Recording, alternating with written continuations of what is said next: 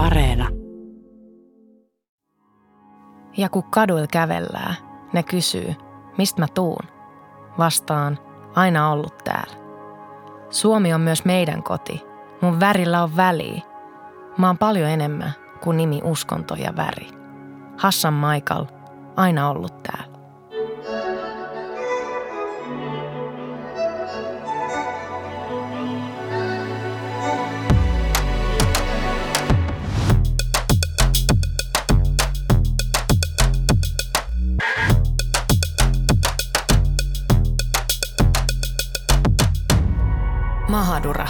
Ösperkan.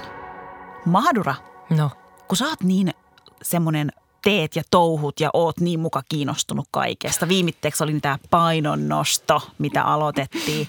Niin tota, mites toi ura niin kuin tälle urheilijana? Tai mitä kaikkea sä oot harrastanut? wow, girl. Mä oon harrastanut siis kaikkia. Haluatko kuulla mun urapolun niin kuin syntymästä tähän päivään? No sille aika niin kuin, tiiäks, ei nyt kovin pitkästi, että jotenkin nyt paketoit sen sille Okei, mä sopivasti. tiivistän. Mä yritän tiivistää mun, mun uran. Ähm, me lähdetään niin kuin seitsemänvuotiaasta, jolloin, jolloin mä tota, halusin harrastaa judoa, koska mä halusin olla siis oikeasti maailman mestari judossa. Mä tykkäsin tosi paljon kaikesta niin kuin kamppailulajeista ja skifileffoista. Niin mä aloitin judon ja mä menestyin. Mä sain kuule hopeaa ja, ja todella hyvin meni, kunnes sitten eräänä päivänä oli kisat ja mä olin ehkä kahdeksan ja sitten tota, mä joudun kisaamaan jostain syystä, siis varmaan oikeasti 14-vuotiaan tyypin kanssa, joka astui sinne kehään ja se oli mua puolet isompi. Ja juman kautta, kun se alkoi retuttaa ja heittelee mua ja mä oikeasti itkin. Se oli niinku semmoinen hidastettu filminauha, kun mä vaan lensin siellä kehällä ja, ja tota, se oli vika kerta sitten, kun Siihen loppui se judoura. Si- siihen se loppui. Ja, no sitten mä ajattelin, että no musta tulee ratsastaja. Mm. Sitten mä ö, kävin ratsastustunneilla ja, ja sitten erään kerran meillä oli semmoinen maastokouluhomma ja lähdettiin maastoon ja yhtäkkiä mun heppa jotenkin hermostui ja se lähti juokseen niin kuin metsään niin kuin silleen, että mun pää vaan osui kaikkiin oksiin ja, ja, ja siis mä eksyin kaikista muista ja, ja sitten mun ura loppui siihen, siihen ja mä ajattelin, että ei, ei musta ehkä tule urheilijaa. No sitten tuli kuule Sri Lankassa mä olin ehkä kaksikymppisenä ja mä menin siellä niinku auttaa nostaa kalaverkkoja kerran meidän kylässä.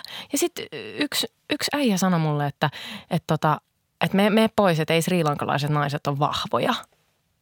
Mä olin vaan, What? joo, mä olin silleen, how dare you? Lähtikö siitä se painonnosto? Siitä lähti painonnosto ja mä oon nyt ihan silleen, koska painonnostossa sä voit olla niinku todella kova tyli viisikymppisenä. Mä oon nyt 32. Mä oon ajatellut, että mä treenaan ja viisikymppisenä mä vedän. SM-kisoihin. Okei, okay, wow. Miten sun ura? Ö, No siis joo, tämä onkin vähän jännä, koska mä oon miettinyt tätä, että, että mikä, mikä siinä mahtoi niinku olla. Mä oon siis tosi lyhyen aikaa harrastanut koripalloa. That's it. That's it. That's it. siis loppuksi tämä tarina tähän? No, no siis se ehkä loppuu siis siihen, että mä tosi lyhyen aikaa harrastin sitä koripalloa, mutta mä muistan jotenkin sen, että mä en kokenut, tiedätkö, että se valmentaja esim. kannusti mua samalla tavalla, miten se kannusti niitä muita nuoria. Ja mun on pakko nyt tähän sanoa, mä olin silloin se ainoa ruskea siinä joukkueessa. Okei, no nyt jos mennään niin tuohon näkökulmaan, niin mäkin olen harrastanut koripalloa ja mä oon myös harrastanut balettia. Mä lopetin ne kaikki myöskin. It, itkuunhan se loppu ja, ja mä oon miettinyt jälkikäteen, että mistä se johtuu. Miksi mua ahdisti niin paljon? Miksi mä anelin äitiä, että please lopetetaan nämä harrastukset. Nimenomaan tämä korjapallo ja, ja, ja baletti, kun me asuttiin Suomessa. Tämä judoura ja hevosura oli Espanjassa. Mutta mä tajusin sen, että, että mä olin niissä tiloissa se ainoa ruskea lapsi ja, ja ehkä se sitten tuntui turvattomalta jostain syystä. Tänään me syvennytään pohtimaan urheilumaailman rakenteita. Ja se on kyllä yksi työmaa. Aihetta voisi pohtia todella monesta näkökulmasta, nimittäin tasa-arvokysymykset urheilussa on todella kesken, mitä tulee vaikkapa naisten urheiluun tai seksuaali- tai sukupuolivähemmistöjen asemaan. Tänään me kuitenkin keskitytään rakenteelliseen rasismiin urheilussa. Ja tarkastellaan esimerkiksi, että miten aktivismi ja urheilu sopivat samaan lauseeseen. Miten puretaan rakenteita urheilusta, jota on niin pitkään yritetty pitää yhteiskunnasta erillisenä saarekkeena, jossa kaikki on vallan hyvin. Vieraana studiossa meillä on entinen koripalloilija, inkluusioasiantuntija Nasim Selmani sekä jalkapalloerotuomari Mohamed Al-Emar. Lähdetään kuulkaa ihan suoraan asiaan. Aina kuullaan sanottavan, että urheilu on kaikille ja että kaikkia pitäisi harrastaa. Kaikkia pitäisi kannustaa siinä, että saisi harrastaa. Mutta onko se näin? Onko se teidän mielestä niin, että urheilu ja harrastaminen, onko se oikeasti mahdollista kaikille? Mä voin ottaa vaikka eka tästä palloa. Niin tota, ää, heti käytiin urheilutermejä palloa. Mutta tota, yes, anna mennä. Mutta ehkä niinku toi on tosi ää, laaja kysymys sinänsä, että niinku, ää, tosi vaikea on, niinku, tai pitää ottaa niin monta asiaa huomioon siinä, että, että että jos me halutaan niin kuin saada kaikki mukaan urheiluun. Ja ehkä niin kuin mä koen, että se on niin kuin tosi lähellä sitä varmasti, mutta sitten justiinsa on, on tiettyjä juttuja, jotka sitten on eriarvoistavia. Ja esimerkiksi jos mä otan vaikka jonkun lajin tästä jääkiekko, niin ei sitä ole kaikilla, niin kuin ei kaikilla ole sitä samaa mahdollisuutta harrastaa sitä – esimerkiksi ei itsellä ollut nuorena. Mitä sä tarkoitat, että ei ollut samaa mahdollisuutta jääkiekon kannalta? No ehkä tässä mä tarkoitan niin kuin semmoista aktiivista harrastamista ja äh, niin kuin, ihan vaan sen takia, että ne kustannukset on niin kuin tosi kalliit, mitä tulee niin kuin kausimaksuja ja muita. Vitsi, mä alan unohtaa noita sanoja, kun ei ole pitkään aikaa harrastanut, harrastanut nyt niin kuin mitään tuollaisessa joukkueessa, mutta, mutta niin. Miten sä sanoisit, Mohamed? Mulla tulee ehkä se niin vahvasti tuon jalkapallon kautta ja mä oon nyt nostanut sen monessa eri yhteydessä esiin, että, että futis aiemmin se oli silleen matalan kynnyksen laji, kaikki voi harrastaa, mutta sekin on muuttunut nyt ja se on tapahtunut tosi äkkiä, että mä muistan, että tota, pienempänä ne vuosimaksut oli tyyli sen luokkaa ja nyt jos vertaa, niin se on tyyli kymmenkertaistunut Oho. ne kustannukset jalkapallossakin ja se jotenkin harmittaa, koska futis kuitenkin ympäri maailmaa nähdään sellaisena harrastuksena, että on oikeasti tosi matala kynnys kaikki mukaan. Mm. Tarvitaan pallo, kaksi maalia ja that's tyyppejä it. siihen. That's it. Et, et tuntuu, että väkisin siitä halutaan tehdä jo pientenkin kohdalla rakettitiedettä ja kustannukset nousee ja muuta, mutta äh, ei sen pitäisi olla niin. Sitten jos ajatellaan niin kuin urheilua, niin, niin tosi monesti nousee myös sellainen, että urheilu on ikään kuin syrjinnästä vapaata aluetta tai sellainen narratiivi on. Ja urheilujournalismissa erityisesti mun mielestä rakastetaan sellaista, sellaista tarinaa, jossa urheilu on tarjonnut henkisen kodin ruskealle tai mustalle nuorelle, joka on muuten yhteiskunnassa kokenut syrjintää ja rasismia että ikään kuin tämä urheilu on pelastanut sen nuoren ja antanut mahdollisuuden menestyä.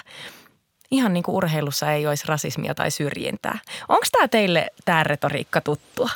Se on tuttu ja, ja pakko niin kuin tässäkin yhteydessä nostaa esille, että, että kyllä mä voin sanoa, ja mä sa- tykkään sanoa sen tosi avoimesti, että putis pelasti mut henkilökohtaisesti ilman putista.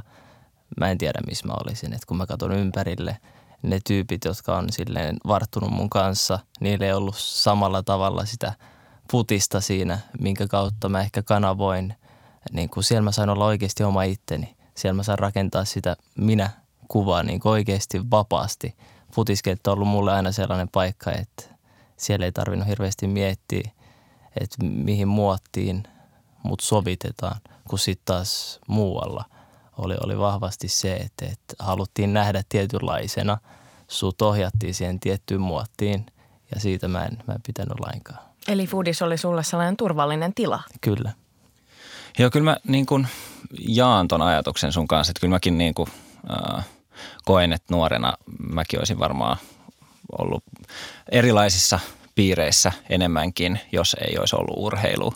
Mutta sitten ehkä niin kuin, äh, kyllä mä silti niin kuin koen, että et, et vaikka se tietyllä tapaa oli mulle se koti ja semmoinen pelastus jollain tapaa, mutta silti niin kuin, kyllähän sielläkin mä koin syrjintää ja eihän, kyllä mun sielläkin piti niin kuin välillä esimerkiksi niin kuin piilottaa osaa minusta just sen takia, että mahtuu paremmin joukkoon. Syvennytään teidän storeihin tässä kohtaa. Mohamed, sut on valittu kolmesti Veikkausliigan parhaaksi erotuomariksi. Tässä kohtaa mun mielestä pikku aplodit. Yes, me ollaan ylpeitä susta. Kiitos. Minkälainen matka se oli? että susta tuli erotuomari? Öö, mä en olisi iki, iki maailmassa kuvitellut, että musta olisi tullut erotuomari. Et silleen, millainen pelaaja mä olin muuta, niin ei se käynyt mielessä varmaan kertaakaan pelaajauralla, että musta olisi tullut erotuomari. Mutta siihen mä sitten hurahdin ja se erotuomarina matka, niin en mä voi sanoa, että se on ollut helppo, se on ollut todella kivinen. Ehkä niin kuin suurin kysymys tässä on se, että, että miten paljon on oikeasti joutunut kokemaan vähättely silleen, että ei ole totuttu näkee muusta hiuksista erotuomaria huipulla, niin, niin tota, siellä, niin kuin miten yllättävistä paikoista sitä, sitä tulee. Et esimerkiksi ne, ne tahot, joiden pitäisi olla tukena kannustamassa ja jeesaamassa niin kuin, ja, ja lähellä ja, ja muuta, niin, niin kuin, jos se sieltä tulee se niin kuin vähättely, puhutaan mamukiintiöistä, vaikka se olisikin läppää tai muuta, niin kyllä se väkisin niin kuin siitä jää silleen taustalle, että hetkonen, kyllä mä oon muutakin kuin silleen noussut mamuna. Ei, ei se, en mä noussut sen takia, että, että mulla on mustat hiukset hmm. pääsarjatosella, vaan mä oon oikeasti hyvä erotuomari – mä oon niin kuin ansainnut tämän paikan. Ja sitten helposti, mikä on tosi raskasta niin kuin mielelle, on se, että sun pitää alkaa todistella, että sä oot hyvä erotuomari. Ja niin kuin, siinä on jo silleen asetelma vähän vino muihin verrattuna. Että ollaanko me sitten, onko se kilpailu sitten niin kuin tasavertaista tässä kohtaa? Avaa Muhammed vähän vielä sitä, kun sä sanoit, että sä koit vähättelyä, niin minkälaista se vähättely oli ja mistä sä koit vähättelyä? Mä tykkään antaa tällaisia konkreettisia esimerkkejä, että on niin kuin juttu avautuu sen myötä. Eka kerta mut valittiin vuoden erotuomariksi, niin, niin tota, jotkut oikeasti perusteli sen sillä, että no se on maahanmuuttaja eka kertaa veikkausliigassa, niin silleen ihan kun mä säälistä olisin saanut sen. Niin kuin se harmittaa yli kaiken, että, että mä oon niin kuin painanut hommia ihan sikakovaa. Mä oon todistanut mun tason kentällä. Mä oon oikeasti vetänyt hyvän kauden ja saanut tällaisen palkinnon – ja sitten jotkut niin kuin menee sen taakse, että joo, se on tyyli säälistä sen saanut. Mutta Mohamed, mitä ne sanoisit, kun sä, sut valittiin toisen ja kolmannen kerran Veikkausliikan alkaa vähän hiljenee silleen ne äänet. o, onko se nyt kokenut, siis nyt tänä päivänä vähättely vai onko se niin kuin, onko jengi nyt oikeasti hiljaa? Mä en tiedä mikä, mikä se niin kuin juttu on, mutta ne samat tahot, jotka vähättelee, niin yhtäkkiä se vähättely kääntyy vihaksi. Että ihan niin kuin, että se, miten tahansa sä teet asiat, niin aina löytyy jotain silleen, että, että, niin kuin, että löydetään jotain. Että se, se on tosi raskasta. Nasim, sä sanoit tuossa hetki sitten, että ö, sä oot kokenut syrjintää urheilun parissa. Sä oot pelannut yli 20 vuotta koripalloa, mutta sä lopetit. Hmm. Mikä syy oli lopettamiselle? Öö, no ehkä hyvin tämmöinen yksinkertainen syy oli varmaan siinä loppuvaiheessa se, että, että mä koin, että se ei enää se koripallo antanut mulle niin paljon kuin mä annoin sille. Ja, mutta sitten tämmöinen toinen hyvin konkreettinen oli se, että mulle ei ehkä enää myöskään niin kuin henkinen kantti riit, niin kuin kestänyt sitä painetta ja muuta. Avaa vähän sitä. Joo. Mikä henkinen kantti? No ehkä, ehkä niin kuin, mm, semmoinen – Mä luulen, että osa, osa syy saattaa olla sitä, että on uh, niin kuin kohdannut kuitenkin jonkin verran sitä syrjintää ja sit sen myötä niin kuin, uh, tullut tavallaan semmoista uh, häpeää ja myös ehkä jopa semmoista niin kuin huono, huonommuutta tuntenut. Ja sitten ehkä niin kuin, uh, semmoisessa kilpailevassa ympäristössä, missä pitäisi niin kuin koko aika jotenkin olla tosi skarppina ja paras, niin sitten ehkä niin kuin – myös sekin oli semmoinen yksi, yksi juttu, joka niin kuin sit vaike, vaikutti siihen, että, että mä en ehkä enää niin kuin jaksanut kilpailla sillä tasolla. Ja se ehkä vaikutti just siihen, että sit se ei enää antanut mulle niin paljon. Mä en ole ammattiurheilija, as you can see, mutta tota, se mitä mä oon Jaamurin kanssa tosi paljon pohtinut on, että, että toki kun me tehdään tätä ohjelmaa, niin me voidaan saada yleisöltä kannustusta, mutta me voidaan saada myös niin kuin todella rasistista ja, ja syrjivää palautetta myös ja se vaikuttaa tietysti omaan jaksomiseen, halusta mm. tai ei. Mutta se ei niinkään ole koskaan ollut mulle se vaikein paikka. Se vaikein paikka on ollut, kun sitä tapahtuu ikään kuin sun kollegoilta tai esimiehiltä, joiden seurassa sun pitäisi niin kokea, että hei, mä pystyn tehdä ihan mitä vaan, mm. mutta sitten yhtäkkiä oma itsetunto alkaakin laskea, kun kun, kun sun ympärillä olevat kollegat alkaa jotenkin niin kuin vähättelee sua. Ja mua kiinnostaisi tietää, että, että Nasim, kun sä oot ollut urheilija, niin, niin monesti puhutaan siitä, että okei yleisöstä joku huutelee. Mm. Mutta onko niinku urheilun, urheilijana niin voiko sitä niin kuin syrjintäkokemusta tulla ikään kuin omien, o, omilta niin sanotusti talon sisältä? Öö, no kyllähän sitä voi. Totta kai sitä voi tulla ja niin kuin, kyllä mä muista, muistan hämärästi, että meillä esimerkiksi nuorempana niin sitä saattaa tulla niin kuin, joukkuekavereiden vanhemmilta vaikka. Ja e, se, ihan, mutta se saattoi olla myös vähän semmoista niin kuin tahatonta tietenkin, mutta, mutta silti kuitenkin semmoista, että siinä oli, niin kuin, se oli, oli aika siinä rajalla, että onko toi nyt niin kuin ihan ok sanoa noin esimerkiksi. Ja parhaissa tapauksessa niin kuin totta kai se joukkue pitää yhtä ja se niin kuin on aina sun tukena, tapahtuu mitä ikinä. Mutta tota, en mä myöskään niin kuin, tai voi, voi niin kuin sanoa, että etteikö myös niin kuin joskus, se, joskus käy niin, että, että siellä joukkueen sisälläkään niin kuin olisi kaikista turvallisinta olla. Mulla tulee mieleen esimerkki, kun David Ramadingaje jalkapalloilija on puhunut siitä, että, että tavallaan kun valmentaja ei ole puuttunut ja valmentaja ei ottanut asioita puheeksi jälkikäteen eikä ole tullut sitä tukea ikään kuin sieltä, mistä sen pitäisi tulla, niin että silloin on ollut vaikutukset pelaajaan. Mm. Mitä ajatuksia teillä herää tosta? Öö, kyllä, se niin kuin hiljenemisen kulttuuri, niin se – se on tosi raskasta esim. tulla sellaiseen ympäristöön, missä sä oot ainut silleen erilainen maahanmuuttaja taustainen tyyppi ja sitten siellä joku, joku puhuu jotain niin kuin räikeä, rä, räikeästi niin kuin rasismia silleen niin kuin oikeasti sellaista tekstiä, mitä on niin kuin vaikea edes ajatella, kuvitella. Ja sitten sä niin kuin istut siellä yksin, että hetkonen, ja kaikki muut on hiljaa. Mm. Silleen kukaan ei, ei puutu siihen – niin se on tosi vaikea paikka ollut mulle siinä kohtaa, niin kuin, että en mä halua olla se, joka nostaa tämän. Mm. Että niin kuin, mites nämä muut 60 tyyppiä tässä, miksei kukaan niistä puhu? Mm. Tai sitten jos joku on sitten ottanut se asia esiin, niin sitten se on ollut sillä tavalla, että ei se varmaan tarkoittanut sitä, että sä oot ehkä vähän herkkä näille asioille. Tai sä ymmärsit tämän väärin. Eli tämmöistä gaslighttausta niin sanotusti. Toisesta korvasta sisään ja toisesta ulos. Toi, toi sana herkkähän on se, mitä, mitä tosi usein näissä keskusteluissa. Ei, ei saa olla niin herkkä, herkkä että älä ota niin itses. Mutta nyt herääkin tavallaan kysymys siitä, että mitä seurauksia rasismilla ja syrjinnällä voi olla urheilijan mielenterveydelle. Kuinka paljon näistä asioista puhutaan niin kuin urheilijapiireissä? Mä en tiedä tai mä en ole ihan hirveästi itse asiassa kuullut näistä niin kuin puhuttavan. Et mä luulen, että tämä on kyllä sellainen aihe, joka varmasti kasvaa niin kuin, tulevaisuudessa. Ja mä luulen, että, että tämä on muutenkin semmoinen aihe, mistä esimerkiksi täällä Suomessakin niin kuin ruvetaan pikkuhiljaa vasta puhumaan niin kuin ihan tavallisten tallaajien niin kuin toimesta.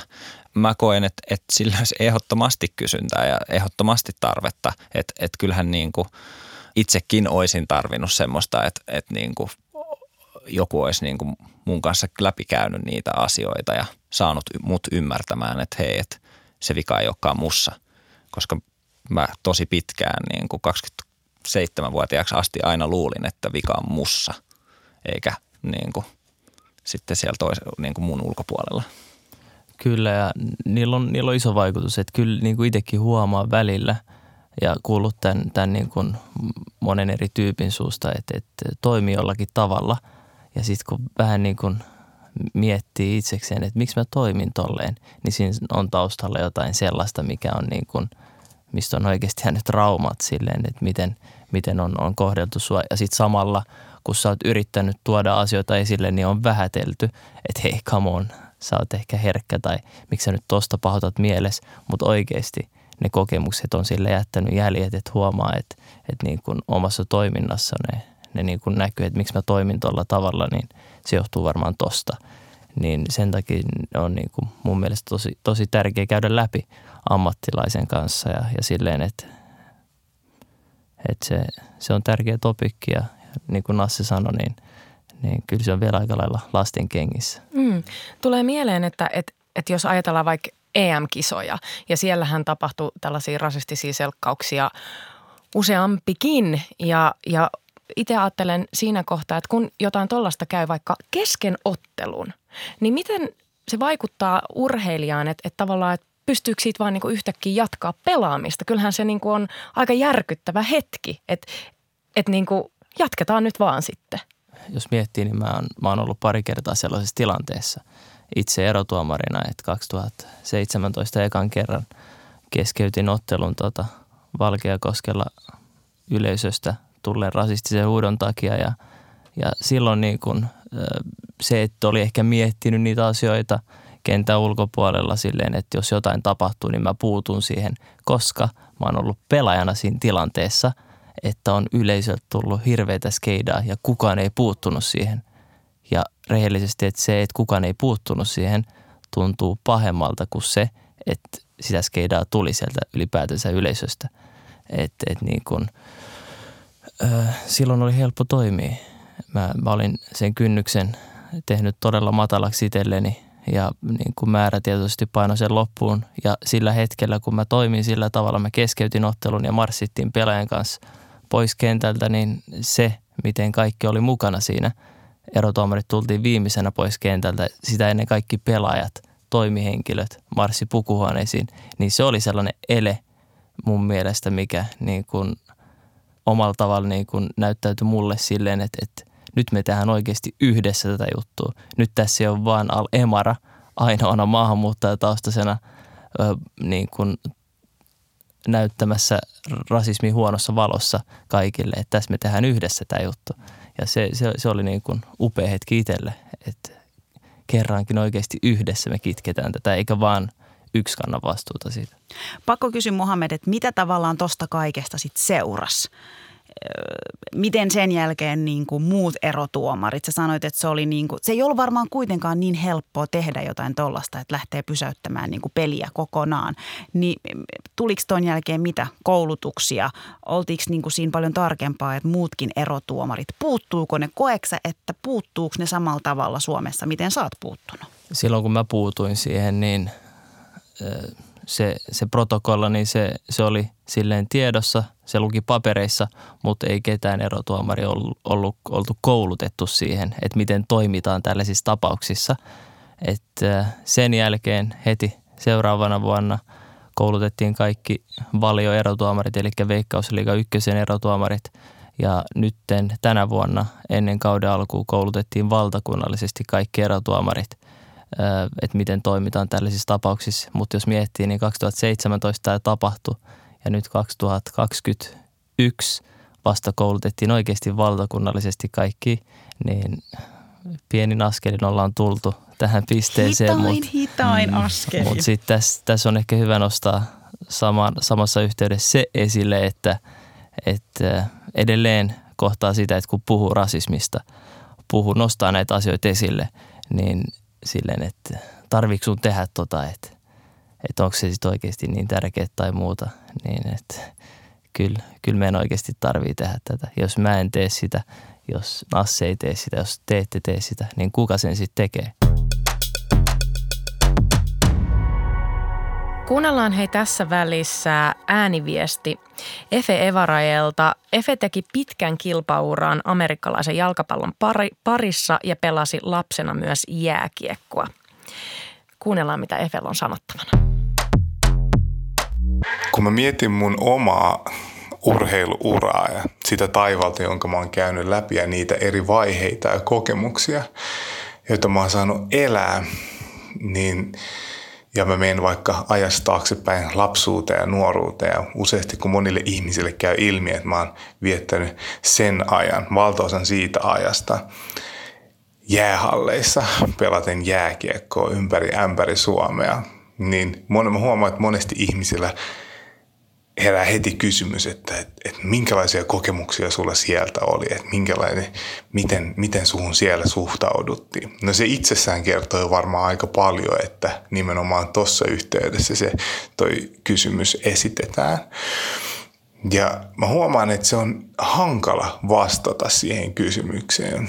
Ei sen takia, että, että olisi vaikea pohtia niitä kokemuksia – vaan ehkä ennen kaikkea sen takia, että niitä kokemuksia ja oli niin paljon ja ne sävytti oikeastaan koko ajan sitä olemista siinä maailmassa. Ja mä useasti avaan sitä vaikka sillä, sillä tavalla, että no että, että, että mua oikeastaan jännitti aina – kun mä menin uuteen jäähalliin. Mua oikeastaan jännitti aina, kun me pelattiin uutta joukkuetta vastaan, jolle mä, jolle mä tiesin, että mä oon uusi tuttavuus ja ketkä ei ollut, siellä oli pelaajia, ketkä ei ollut välttämättä aikaisemmin nähnyt mua ja mua jännitti aina, kun mä kävelin vaikka niiden eri hallien käytävillä ja tuli vastaan sit ihmisiä. Oli ne sitten vastustajajoukkueen pelaajan vanhempia tai muuten ihmisiä, ketkä vietti aikaa siellä siinä ympäristössä. Ja se on harmillista, jos mä ajattelen sitä sillä tavalla, että, että jääkiekko oli mulle kuitenkin niin kuin ensirakkaus ja mä rakastin pelata sitä itse lajia ja mä rakastin tietää siitä mahdollisimman paljon ja samanaikaisesti niin kuin viettää siellä siinä ympäristössä paljon sitä aikaa. Niin sitä, sitä sävytti ehkä koko ajan semmoinen ristiriitainen tunne, ristiriidan tunne, mikä jylläsi tuolla sisällä. Kun mä sitten taas pohdin lajikulttuureita ja niiden eroja ja sitä, että millä tavoin, miten eri tavoin rasismi saattaa ilmetä eri lajeissa. Sitten kun mä vanhemmalla iällä aloin pelaamaan amerikkalaista jalkapalloa, se oli mulle tosi mullistava kokemus, koska mä olin ensimmäistä kertaa mun joukkueella taipaleella osa yhteisöä, osa sellaista niin kuin lajiyhteisöä, jossa mun ei tarvinnut painia semmoisten asioiden kanssa, kuten huutelu ja haukkuminen ja, ja, ja näin. Ja se, ja se tuntui mulle tosi, tosi merkittävältä asialta. Ja muistan, että mulla oli ihan niin kuin opettelemista siihen, että et, et minkälainen se tunne olikaan. Ja jos mä ajattelen sitten taas niin mun ura amerikkalaisen jalkapallon parissa, niin mulla oli tosi paljon semmoisia ikään kuin semmoisia suojaavia tekijöitä. Ja mä pohdin sitä ehkä siltä kantilta, että mä olin aika pitkälti just sitä, mitä mun odotettiinkin olevan. Ja mä olin iso, mä olin sen kokoiseksi vahva, nopea, räjähtävä, kaikkia kaikkia näitä asioita ja mun oli kovin helppo vaikka itsessäni kehittää näitä ominaisuuksia. Ja ne oli ehkä semmoisia odotuksia myöskin, mitä helposti saatettiin asettaa. Ja jos tavallaan ikään kuin nämä ei täyttynyt, että jos ei ollutkaan nopea automaattisesti vaan sen takia, koska on musta pelaaja tai vahva tai räjähtävä tai tämmöinen, niin, niin tota, ja omannut tämmöisiä ominaisuuksia, niin sitten se saattoi ikään kuin helposti kääntyy tosi kovaa itseään vastaan ja sitä seurasi semmoinen pettymys. Eli silloinkin se, se alkuperä määritti aika paljon ja se, se, miten saattaa esiintyä on puheissa ja erilaisissa viittauksissa ja, ja, ja näin. Ja sen takia on mun mielestä tosi tärkeää käydä keskustelua siitä, että, että, tota, että miten eri tavoin tämmöinen ongelma saattaa ilmetä erilaisissa erilaisissa lajeissa ja lajikulttuureissa. Siinä tosiaan Eva Evavareilta kuultiin siis viesti, missä hän sanoi, tai puhuu lajien ö, välisestä suuresta erosta, siis rasismin tai, tai syrjinnän. Nasim, sä oot pelannut niin korista kuin futista. Miten mm. sä sanoisit, että onko niissä erilainen ilmapiiri?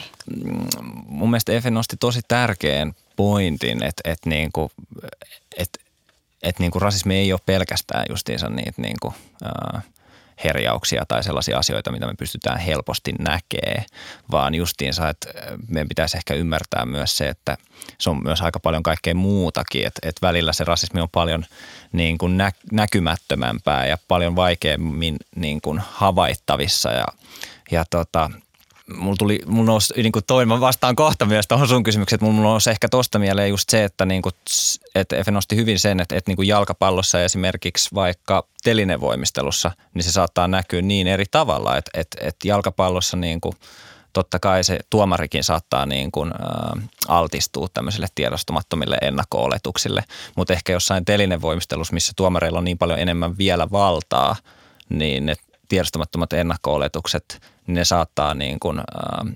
johdatella tai niin kuin, mikä se on se sana, no johdattaa siihen niin kuin parempiin pistetuloksiin vaikka tietyn näköisten ihmisten kohdalla tai muuta.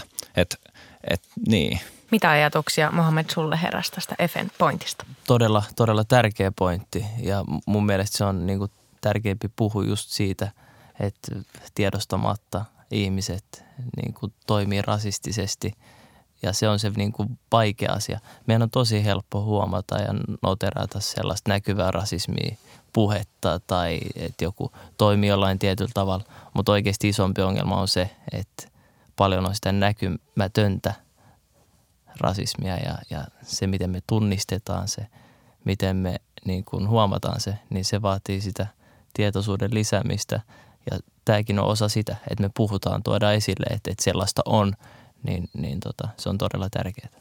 Mitä te ajattelette siitä? Mä, mä olin tota, äh, junnuna todella kova jääkiekko-fani. Espoo Blues oli niinku todella kova joukkue. Eikö se ole lakkautettu sitten? En tiedä enää missä mennään, mutta, tota, mutta tota, mä kävin tosi usein katsoa, siis joka viikonloppu matseja tyyliin. Hmm. Ja sitten äh, niissä tiloissa mä huomasin, että mä olin aika useasti katsomoissakin ja kuitenkin siellä on aika paljon jengiä katsomassa, niin ei siellä moninaisuutta näkynyt hirveästi katsomoissa eikä myöskään kentillä. Että tavallaan jos ajatellaan näitä lajieroja, niin mm. miksi, onko tämä vaan mun fiilis, mutta miksi jotkut lajit on enemmän niin sanotusti, tai tuntuu siltä, että on moninaisuutta paljon enemmän kuin toisissa. Onko sille jotain syytä? No ehkä varmaan just yksi on se, mitä mä siinä alussa kanssa yritin nostaa, että et, et, et ne kustannukset on varmasti tosi iso niin kuin semmoinen vedenjakaja että et näiden lajejen välillä. Että ne lajit, niin kuin jääkiekko, jotka on siellä kalliimmasta päästä, niin, äh, niin kuin hyvä tuloisimmat, niin kuin hyvätuloisten ihmisten lapset todennäköisemmin harrastaa sitä. Ja mä oon kyllä kuullut, että Jääkiekkoliitto on myös pyrkinyt niin kuin tekemään jääkiekosta vähän inklusiivisempaa ja niin kuin saavutettavampaa kaikille, mutta mut, mut niin, että kyllä se niin kuin varmasti on, se on yksi semmoinen syy. Mutta sitten jos mietitään niin kuin vaikka jalkapalloa tai koripalloa tai tämmöisiä lajeja, joita harrastetaan tosi monessa eri maassa, niin mä luulen, että se representaatio, että sillä on myös tosi niin kuin suuri vaikutus, että näkee niitä ää, itseään muistuttavia ihmisiä tekevän jotain, niin sitten on silleen, että vitsi mä rupean unelmoimaan nyt tästä samasta mm. lajista. Toi on tosi hyvä pointti. Kyllä, mä oon täysin samaa mieltä toi, mitä Nasse sanoi viimeisenä. Mä muistan, mä pelasin Kuopiossa silloin 6-7-vuotiaana pihalla. Lätkää oli siinä tota, jäädytetty kenttä heti, heti tota, talon edessä, niin jotenkin se tuli luonnostaan Fajalta aina, kun se näki mut kypärä ja mailla kädessä. Että nyt on jokin, tuli aina silleen niin kuin sydämestä sellainen naure, että ei, ei, nyt ei ole silleen kaikki kohdilla. Ja se johtuu varmaan just siitä, että on vaikea samaistua, mm. nähdä mm. muita samanlaisia tyyppejä, jotka pelaa mm. lätkää. Sitten taas futiskentällä on helppo olla. Mm. Riittää, että sä vaat telkkari, siellä on – joka hengissä joku, joka sille muistuttaa sua ulkoisesti. Mutta representaation merkitys, siitähän me ollaan puhuttu Mahadra Ösperkanissa siis mitä neljän, viiden vuoden ajan. Mutta tänään me puhutaan siitä, minkälaista rasismia urheilun parissa voi esiintyä. Studiossa meillä on vieraana erotuomari, jalkapalloerotuomari Muhammed Al-Emara ja entinen koripalloilija ja inkluusioasiantuntija Nasim Selmani. Ähm, laajennetaan vähän keskustelua. Nuorisotutkimusseuran haastattelemista huippuurheilijoista puolet oli kokeneet rasismia urheilussa ja melkein kaikki yhteiskunnassa. Ja laajennetaan nyt rakenteisiin. Kun puhutaan rasismista urheilussa, mitä kaikkea me oikeastaan tarkoitetaan? Tämä on, on tosi hyvä kysymys ja niin kun, tässä on varmasti tullut jo esiin uh, useampaan otteeseen just se näkyvämpi, uh, niin kuin ne rasistiset solvaukset tai muut. Mutta jos me niin kuin pureudutaan vielä enemmän sinne rakenteisiin, niin mulla ainakin nousee äh, niin kuin sellainen mieleen, että, että ketkä on ne ihmiset, jotka saa mahdollisuuksia. Ja jos mä mietin tämmöisen konkreettisen esimerkin niin kuin vaikka jalkapallosta, kun me puhuttiin, että se on tosi niin kuin inklusi- tai niin kuin siinä mielessä inklusiivinen, että siellä on tosi paljon niin kuin representaatiota ja näin. Että jos sä niin kuin avaat jalkapalloottelun, valio, Englannin valioliigaottelun, niin sä näet tosi paljon niin kuin moninaisuutta kentällä. Mutta sitten, jos sä katsot sinne penkin päähän valmentajaa, niin kuinka monta esimerkiksi ruskeaa tai must, niin kuin mustaa valmentajaa valioliigassa on? Mä en ole ihan varma, mutta mä, tälleen nopeasti tulee mieleen vaan yksi, joka on niin kuin Patrick Vieira. Ja tästä on mun mielestä vähän puhuttu myös niin kuin, äh, siellä, että et, et tavallaan, jos me mietitään niitä ihmisiä, jotka mahdollistaa sen, että jostain hetki tekee sen valinnan tai päätöksen, että jostain henkilöstä tulee valmentaja, niin – onko siellä niitä justiinsa niitä tiedostamattomia ennakko niitä sisäistettyä, niin kuin, sisäistettyä rasismia myös, joka saattaa ohjailla sitä valintaa ja sitä päätöstä, koska meillä kaikillahan on sisäistettyä rasismia ja se on niin kuin meidän myös niin kuin tehtävänä purkaa sitä meistä itsestämme. Puhutaan urheilusta, niin mun mielestä se urheilun suola on se kilpailu. Ja ilman, ilman sitä kilpailutilannetta urheilussa – mulle rehellisesti silloin urheilu näyttäytyy niin kuin liikuntana. Että se, sitten se menettää sen merkityksen. ja sitten jos me paneudutaan tuohon enemmän, että, että toi pointti, mikä Nasse nosti, ja sitten yhdistää sen siihen, että, että onko se kilpailutilanne oikeasti kaikkialla urheilussa tasavertainen. Mä heitän ilmaan tämän kysymyksen, mä en vastaa mitään. Ja sitten sen lisäksi vielä se, että mitä se tekee sille niin kuin ihmiselle, jos hän kokee, että tämä kilpailutilanne ei ole tasavertainen. Sehän syö todella paljon ihmistä, että sä huomaat, että hetkonen, tämä ei ole oikeudenmukaista, että mä en saa silleen ö, samoja mahdollisuuksia kuin toi joukkuekaveri tossa tai toinen henkilö tossa, niin se pilaa urheilua se pilaa. Mulla tulee tästä tosi hyvä konkreettinen esimerkki mieleen. Me tehdään tämmöistä Jäbät ja tunteet podcastia myös niin kuin Nossa Lodin ja Miro Olson ja muiden kanssa, mutta tota, nostoi esiin. Hän on pelannut jalkapalloa niin kuin nuoresta asti ja ammattilaisena. Ja hän toi esiin yhdessä jaksossa siitä tämmöisen niin kuin muistelman, että hän oli jossain päin Suomea pelaamassa jalkapalloa ja alkulämmittelyissä joku ihminen oli tai lapsi oli ollut isälleen ja osoittanut Nosia, että onko tuossa nyt tämmöinen N-sana. Niin Nosilla oli mennyt pasmat ihan sekaisin totta kai. Ja niin kuin, eihän hän pystynyt enää pelaa samalla lailla, miten, tai valmistautua siihen peliin samalla lailla kuin, niin kuin normaalisti. Että et, niin kuin, toi on ehkä semmoinen yksi konkreettinen esimerkki siitä, että, että lähdetäänkö me aina niin kuin pelitilanteessa samalta viivalta, jos vaikka jotain tuollaista tapahtuu. Mm. Mä luulen, että me kaikki tiedetään tuohon toi vastaus, mm. että ei lähdetä. Nasim, sä puhuit hyvin tuosta, niin että tavallaan ketkä on siellä vallankahvassa, jos mm. puhutaan urheilusta. Ja, ja Mohamed, sä oot kuitenkin erotuomari, niin eikö, eikö erotuomari ole kuitenkin aika isossa asemassa, sillä on valtaa. Miten sä tarkastelet niin kuin sitä valtaa siihen pisteeseen, mihin sä oot päässyt? Sä sanoit, että sä oot kokenut vähättelyä ja sen sellaista, mutta, mutta tunnistetaanko siellä vallankahvassa nämä asiat, mistä me puhutaan täällä? Mä uskon, että, että siellä niin kuin itse törmän usein siihen, että, että usein sellainen ajatusmaailma, että jos asioista ei puhuta, jos asioita ei nosteta esille, niin niitä ei ole tapahtunut. Ikään kuin mennään sen taakse piiloon, että vaikeat asiat mieluummin lakastaan ne maton alle ja sitten niin kuin jatketaan. Se ei ole ratkaisu. Me kaikki tiedetään, että se ei ole, se ei ole ratkaisu lopulta. Toisaalta, että erotuomarina totta kai mulla on se valta, mä tiedostan sen, mutta vallan mukana tulee se vastuu. Ja se on niin kuin tärkeä asia, se miksi mä haluan käyttää mun ääntä, tuoda näitä asioita esille, koska ne koskettaa meitä kaikkia lopulta ja meidän jokaisen on kannettava se vastuu näistä asioista. Nasim, sä työskentelet asiantuntijana Daydayssä, joka auttaa organisaatioita moninaisuuden, yhdenvertaisuuden ja inklusiivisuuden edistämisessä. Nyt jos ajatellaan rasismin vastaista työtä urheilun kentällä tai saralla, niin siellähän on kampanja kampanjan perään ja punainen kortti rasismille ja mä oon 32 vuotta kuullut tätä niin kuin itse harrastuksissa ja näin. Mutta mitä ihmeessä me ei onnistuta silti kitkemään sitä rasismia urheilusta? Missä niin. on menty vikaan? Eikö kampanjat toimi? No mä näen, että nämä on niin kuin, ähm, tosi hy, niin kuin hyvältä näyttäviä kampanjoita. Ehkä niin kuin justiinsa mm, haluaisi nähdä sitä konkreettista toimintaa enemmän. Et, äh, asioista on helpompi aina tietenkin puhua, mutta sitten on vaikeampaa tehdä ja niin kuin, mä luulen, että mm, niin kuin nämä keskustelut ja tieto ja ymmärrys näistä asioista on lisääntynyt tosi paljon ja, ja on ollut hienoa nähdä, että niin kuin asia on saanut paljon enemmän myös niin kuin, ää, tilaa myös niin kuin myös niin kuin urheilun, urheilu, urheilun niin kuin eri areenoilla.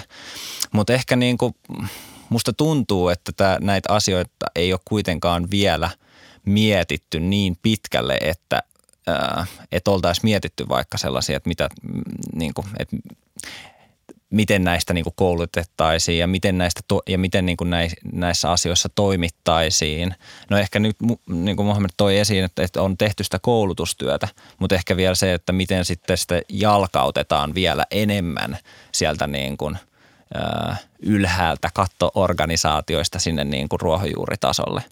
Niin se on ehkä semmoinen niin kuin kysymys, mikä mulla herää. Ja onko näille niin kuin tarpeeksi resursseja ja aikaa? Että se on niin kuin kans arvokysymys, että, että mihin, sitä niin kuin, mihin niitä resursseja laittaa. Ja mä näen, että, että kun Suomi monimuotoistuu niin kuin tulevaisuudessa vielä enemmän, niin tälle pitää löytyä resursseja ja aikaa ja käsiä. Kyllä, etenkin esimerkkinä vaikka jalkapallo, että miten monimuotoinen harrastus se on Suomessa, niin se on tällä hetkellä elintärkeää, että tähän asiaan käytetään resursseja. Että niin pitkään, kun me pelkästään puhutaan ilman mitään oikeasti konkreettisia tekoja, tämä kaikki rasismin vastainen työ näyttäytyy mulle markkinointikampanjana. Ja se ei kyllä palvele ketään loppujen lopuksi. Se vaan sit, koko sit niinku rasismin vastaisesta työstä tulee sellainen lyhentiase niille tyypeille, jotka on vähätellyt koko ikänsä – sitä rasismia. Mm. Ja valitettavasti se on pakko sanoa, että, että niin pitkään kun me ei niin kuin tehdä oikeasti asioita sen eteen rasismin kitkemiseksi, niin tämä kaikki on vaan silleen yksi iso markkinointikampanja. Niin ja onko meillä niin kuin pienenä valtiona myöskään niin kuin, ää, niin kuin varaa heittää hukkaan niin kuin niitä potentiaalisia talentteja, mitä meidän maasta löytyy tämmöisten asioiden takia sitä mä, se, tai niin kuin, että me ollaan tosi pieni maa ja niin kuin, jos meillä on niin kuin upeita talentteja ja sitten käy niin, että niin kuin näitä syrjinnän ja rasismin koke- kokemuksia tulee ja pilaa tavallaan sen niin kuin, äh, fiiliksen siitä urheilusta, niin niin se on ehkä semmoinen kanssa, mikä mulla herää tässä. Toi on, toi on tietysti se niinku urheilullinen puoli, mm. sellainen niinku taas kilpailuurheilu, silleen tosi tärkeä asia.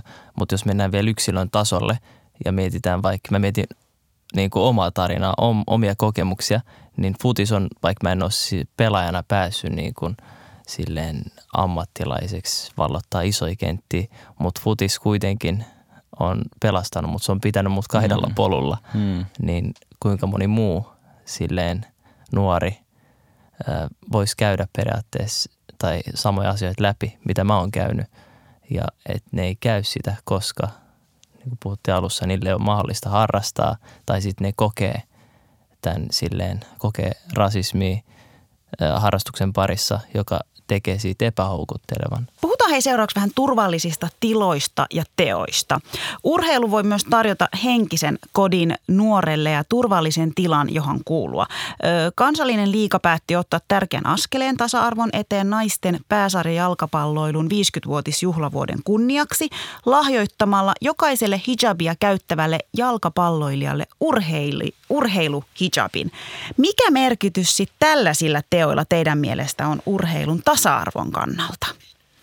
mun mielestä oli ihan mielettömän upea teko ja, ja niin kuin, äh, tai et, et, et, toihan oli niin kuin ihan täydellinen niin kuin inklusiivisuusteko just sen takia, että to, eihän tollainen ole keneltäkään pois, vaan se vaan justiinsa houkuttelee ja tekee enemmän niin kuin semmoisen terve, miksi sanoo, lämpimämmän niin kuin, ää, fiiliksen niille ihmisille tai niille tytöille, jotka käyttää hijabia. Että et, et, hei, tervetuloa, että täällä on, niin kuin, teillä on turvallista olla juuri sellaisia kuin te olette ja saatte tulla niin kuin, harrastaa. Niin mun mielestä oli niin kuin, ihan mieletön teko. Ja kun tässäkin on paljon puhuttu siitä, että onko se urheilu ja harrastaminen kaikille mahdollista, mm. niin tässähän tulee niin kuin, tavallaan sitä. Mitä Muhammed ajattelee? Kyllä, mä ajattelen ihan, ihan täysin samalla tavalla. Ja mä haluan nostaa tässä esille sen, sen myrskyn, mikä nousi tosta – silleen somessa, okei, okay, palloliiton slogan jalkapalloa jokaiselle. tässä toimittiin sen mukaan. Mm. Ja sitten jos me mennään katsoa nyt vaikka sitä postausta Twitterissä ja niitä kommentteja, mun teki mieli niin kuin raivoja huutaa, kun mä luin niitä silleen, että come on, onko keneltä on pois? Ja sitten silleen keski-ikäinen mies kommentoimassa siellä, että, että joo, tämä on palloliitto alistaan. Parempi on ottaa asioista selvää ja nähdä se iso kuva ennen kuin avaa sun tällaisissa asioissa. Se on mun vinkki. Ja toinen vinkki, poistukaa Twitteristä. Herra tähden heti. Mä en kestänyt sitä ja mä lähdin menee ja mielen rauha on palautunut. Mutta se ei poista sitä, etteikö tällaista niin kuin tapahtuisi.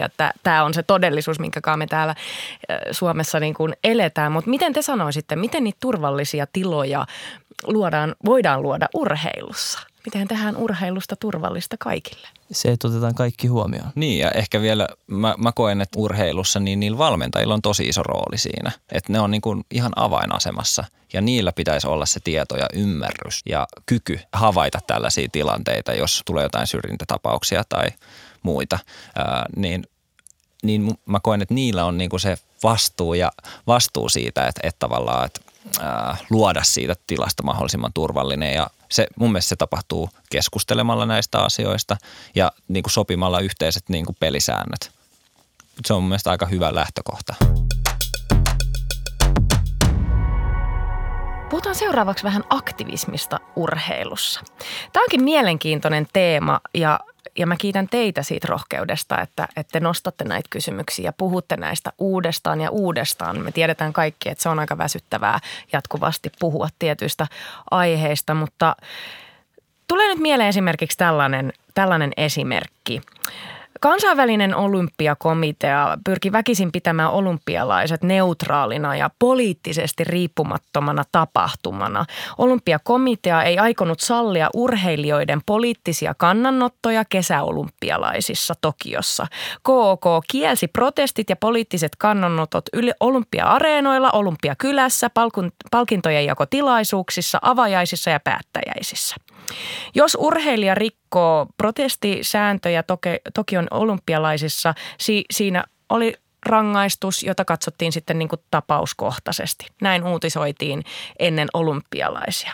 Kysymys kuuluu. On paljon puheita siitä, että punainen kortti rasismille ja kitketään rasismi urheilusta, mutta miten se on mahdollista, jos, jos tavallaan urheilijoille voi seurata rangaistukset siitä, että he ottavat kantaa tähän aiheeseen. Onko tämä vähän samaa kuin se, että niin kun ajatellaan, että jos asiasta ei puhuta, jos asiaa ei nosteta esille, niin sitä ei ole tapahtunut. Mulle toi näyttäytyy tollasena. Tässäkin mulla herää ensimmäisenä niin kuin mieleen, että ketkä on ollut ne ihmiset, jotka on ollut tekemässä tuota päätöstä. Ja onko niillä sitä ymmärrystä ollut, että ne on niin kuin nähnyt, että yhteiskunnassa tapahtuvat asiat olisi millään tavalla niin kuin erillisiä siitä, mitä urheilussa tapahtuu.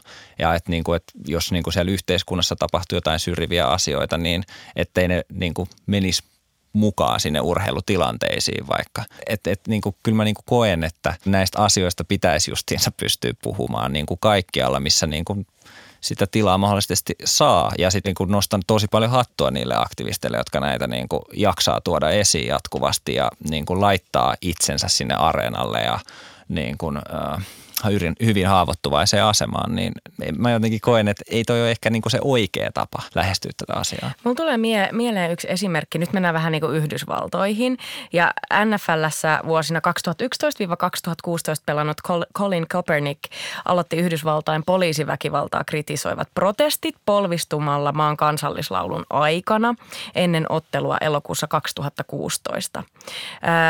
Tämä ele aiheutti silloin kritiikkimyrskyn ja sen jälkeen yksikään NFL-seura ei halunnut ää, palkata Kopernikia riveihinsä kauden jälkeen. Eli sillä, että hän otti kantaa poliisiväkivaltaan ja rasismiin, niin sillä oli seurauksia hänen uralleen. Oletteko te koskaan miettinyt tällaisia kysymyksiä tai pitääkö tällaista miettiä esimerkiksi Suomessa, että jos sä otat kantaa ja puhut tietyistä aiheista ja rasismista, niin että, että sit sun pitää niinku miettiä, että onko täällä vaikutuksia niinku sun uralle? Kyllä sitä on väkisin joutunut omalla kohdalla miettiä, että nyt kun mä nostan näitä asioita esille, niin ja kyllä mä voin sen niin kun, mä haluan olla avoin läpinäkyvä, kyllä muuhun on kohdistunut, kohdistunut sitä, että, että on yritetty vaientaa. Ja silleen sellaisilta tahoilta, joilla on, on kuitenkin merkitystä siihen, että, että mun uraan suoranaisesti, niin se, se tuntuu todella hankalalta. Ja kyllä mä niin kun, tässäkin mä oon puhumassa ja kyllä mä tiedostan sen uhkan, että ää, jatkuvasti se on, vaikka mä puhun kuitenkin rasismista, mä puhun sellaista asiasta, mikä meidän kaikkien pitäisi tehdä niin kuin kaikkemme sen eteen, että me saadaan tämä kitkettyä pois urheilusta ja mua yritetään vaientaa, niin se tuntuu jotenkin todella hankalalta se yhdistelmä. Ja kyllä mä senkin uhalla uskallan puhua siitä, koska mun mielestä se, mitä mä teen ja se, että mä nostan näitä asioita esille, niin se on oikein. Jos mä en tee sitä, kuka sen tekee? Jotenkin tuntuu, että nämä keskustelut jää ikään kuin aina niiden hartioille, ketä se koskettaa. Kun nämähän olisi nimenomaan keskustelu, joita meidän kaikkien pitäisi käydä. Tai mä koen ainakin, että ei se pitäisi olla vaan sinä tai Nasim tai me, jotka nostaa näitä, vaan se pitäisi olla niin kuin paljon laajempi. Se kun itse on nyt puhunut tästä ja huomannut sen, niin kuin, että miten paljon tulee silleen painostusta, niin kyllä mä ymmärrän myös niitä, jotka ei, ei sit nosta asioita esille ja vähän niin kuin vetäytyy. Se on paljon helpompaa, mutta hiljaisuus olisi helpompaa, mutta muuttaako se lopulta mitään? Ei. Mä oon ehkä huomannut, että, että niin kun, ne ihmiset, joita niin kun vaikka rasismi ei kosketa, niin ne kokee niin kun näistä asioista keskustelun tosi epämukavana ja mm. niin kun, epärakentavana ja kaikkea mahdollisia muita niin kun vastaavanlaisia adjektiiveja. Mutta ehkä niin kun, heiltä tavalla, heillä tavallaan on se etuoikeus, että kun se ei kosketa heitä, niin heidän ei myöskään sitten tarvitse tai niin kuin, niin kuin tarvitse käydä näitä keskusteluja, mutta mut justiinsa sen takia, kun heitä, tämä asia ei heitä kosketa, niin sen takia justiinsa heitä tarvittaisiin mukaan tähän keskusteluun. Minkälaista solidaarisuutta te kaipaisitte? Mä kaipaisin niin kuin enemmän justiinsa niitä semmoisia aktiivisia tekoja tilanteisiin, jossa niin kuin, niin jokin niin kuin syrjintätapaus tai rasismi, rasismiin liittyvä asia niin kuin tapahtuu, niin mä toivoisin, että päästäisiin yli siitä vaikenemisen kulttuurista, koska se on ehkä niin kuin se kuitenkin kaikista eniten musertavin asia, kun sellaisia tilanteita tapahtuu ja kukaan ei siihen puutu. Täysin, täysin samaa mieltä, että usein edelleenkin törmää siihen, että kun me kohdataan jotain rasistista tai, tai muuta, niin usein se eka reaktio on, on silleen paniikkinappula. Yritetään sammuttaa tämä tulipalo nopeasti ja sitten se näyttäytyy niin kuin sille rasismin kohteelle, että nyt mä oon se riesa tässä ikään kuin. Että niin kuin, et enemmän pitäisi niin kuin just yhdessä oikeasti lähteä purkaa. Se esimerkki, minkä mä sanoin, että 2017 me marssittiin kaikki yhdessä pois mm. kentältä. Siirretään se silleen oikeasti isommassa kuvassa kentän ulkopuolelle. Ja ehkä niin kuin se myös, että, että tosi moni varmasti niin kuin pelkää sanovansa jotain väärin tai muuta. Ja ymmärrän toki senkin, mutta, mutta ehkä niin kuin pitäisi ehkä yrittää päästä yli siitä, että asettaa itsensä siihen keskiöön ja päästä enemmän siihen, että ottaa sen asian siihen keskiöön ja yrittää niin kuin purkaa sen. Mm. Mikä teidän viesti nyt on tavallaan teidän äh, tavallaan kollegoille alalla? Miten ne voi tukea ja, ja oikeasti niin kuin ymmärtää tätä, tätä niin kuin aihetta ja just niin kuin osoittaa sen tuen niin, että se ei ole teidän harteilla, meidän harteilla? Uskaltakaa ottaa selvää asioista ja lisätä sitä omaa tietoisuutta. Että se on, se on niin kuin se eka steppi ja mennä oikeasti silleen yksilötasolle. Että jos me ajatellaan tätä asiaa niin kuin silleen – isona markkinointikampanjana. Ja moni ehkä niin kuin tuntee, että nyt kun me, mä tekisin jotain äh, rasismin vastasta tai, tai muuta, niin se olisi joltain pois. Ei. Ei se ole keltään pois lopulta. Et silleen isossa kuvassa mikä tahansa rasismin vastainen teko, se tekee niin kuin hyvää. Ei se ole keltään pois mulla on onneksi siinä mielessä helppo, helppo tilanne, että mun kollegat on hyvin samaa mieltä näistä asioista kuin minä. Sä voit lähettää sitten semmoiset niinku laajemmat Joo. terveiset. Mutta ehkä niinku, mun mielestä Mohamed toi hyvin esiin justiinsa sen, että kaikista niinku, äh, tärkein on varmasti se, että ottaa itse vielä enemmän tietoa niin kuin näihin asioihin liittyvistä asioista ja sitä tietoa on niin kuin valtavasti tarjolla internettipullolla ja Instassa ja kaikkialla niin kuin sitä tietoa nykyisin. Ja ehkä niin kuin, ää, tätä pitää lähestyä niin kuin kahdelta eri suunnalta. Toinen on ää, niin kuin ruohonjuuritasolta eli justiinsa niissä seuroissa. Mä toivoisin, että siellä ää, niin kuin näistä asioista keskusteltaisiin ja saataisiin järjestettyä koulutuksia. Ihan varmasti löytyy päteviä ihmisiä, jotka vois niitä pitää. Ja ö, sen jälkeen niin kuin sillä valmentajalla olisi se kaikista suurin vastuu ja niin kuin huolehtia siitä, että siellä joukkueen sisällä on turvallinen ja inklusiivinen tila. Mutta sitten mä ottaisin ehkä siihen vielä sen lisäksi niin kuin koulusta tämmöisen hyvän niin kuin, ä, esimerkin, että kuinka siellä pidetään vanhempainiltoin, niin siellä se valmentaja voisi pitää myös sille se niin kuin joukkueen vanhemmille semmoisen niin vanhempainilla, missä käytäisiin niin kuin sen joukkueen ää, niin kuin pelisäännöt ja kuinka niin kuin ne, ne niin kuin vanhemmatkin tämmöisiä, niin kuin jos tulisi tämmöisiä niin kuin katselusta, katsomosta huuteluja, että kuinka nämä vanhemmatkin reagoisi niihin. Että et, et silläkin tavalla voitaisiin niin kuin rakentaa semmoista turvallisempaa ilmapiiriä. Mutta sitten mä ymmärrän myös sen, että niin kuin seuroissa on ää, tosi tiukasti varmasti resursseja – mutta ehkä mä niinku myös näkisin, että sitten taas sillä niinku, ä, lajiliitolla, joka toimii tavallaan semmoisena kattoorganisaationa, että sillä olisi kuitenkin se, niin kuin, to, tai mä en ehkä oletan, mutta mut ehkä mä nyt suonnittelen tämän oletuksen, että niillä liitoilla on enemmän rahaa kuin seuroilla. Ja sen takia niillä pitäisi ehkä olla kuitenkin se niin kuin, ää, pääasiallinen vastuu siitä, niistä koulutuksista ja myös niin kuin niistä toimintaperiaatteista, että mitä tapahtuu vaikka jos pelissä tai niin kuin urheilutilanteessa tapahtuu jotain, niin että niin kuin lopetetaanko se peli tai mitä tahansa, että kaikille olisi täysin selvää niin kuin aina jokainen tilanne. Kiitoksia. Kiitos, Kiitos tosi paljon. teille. Loistavaa.